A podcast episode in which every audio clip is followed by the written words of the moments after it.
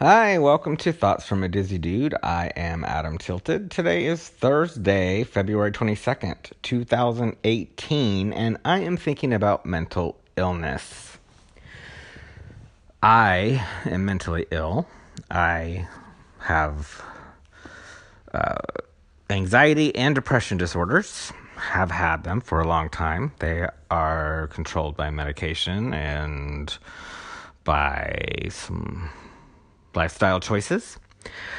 But they do, uh, you know, interfere with my life. And there's a lot of misunderstanding and stigma around mental health.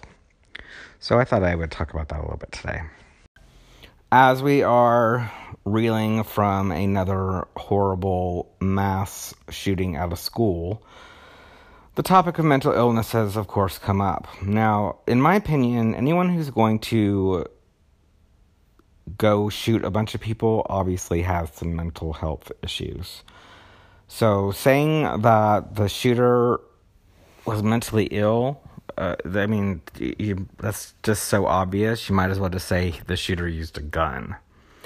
The problem with this being interjected into this conversation about how to solve the school shooting program is that the conversation usually ends there. He's mentally ill. Okay, well, that's why he did it. But we don't do anything to provide any services to help people who are mentally ill.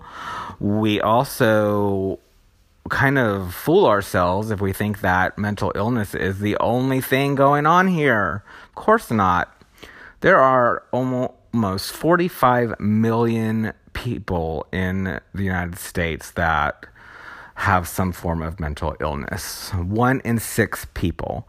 And most of us do not go around committing mass murder. So, yeah, of course he's mentally ill. But maybe we can make it a little less easy for him to acquire weapons of mass murder.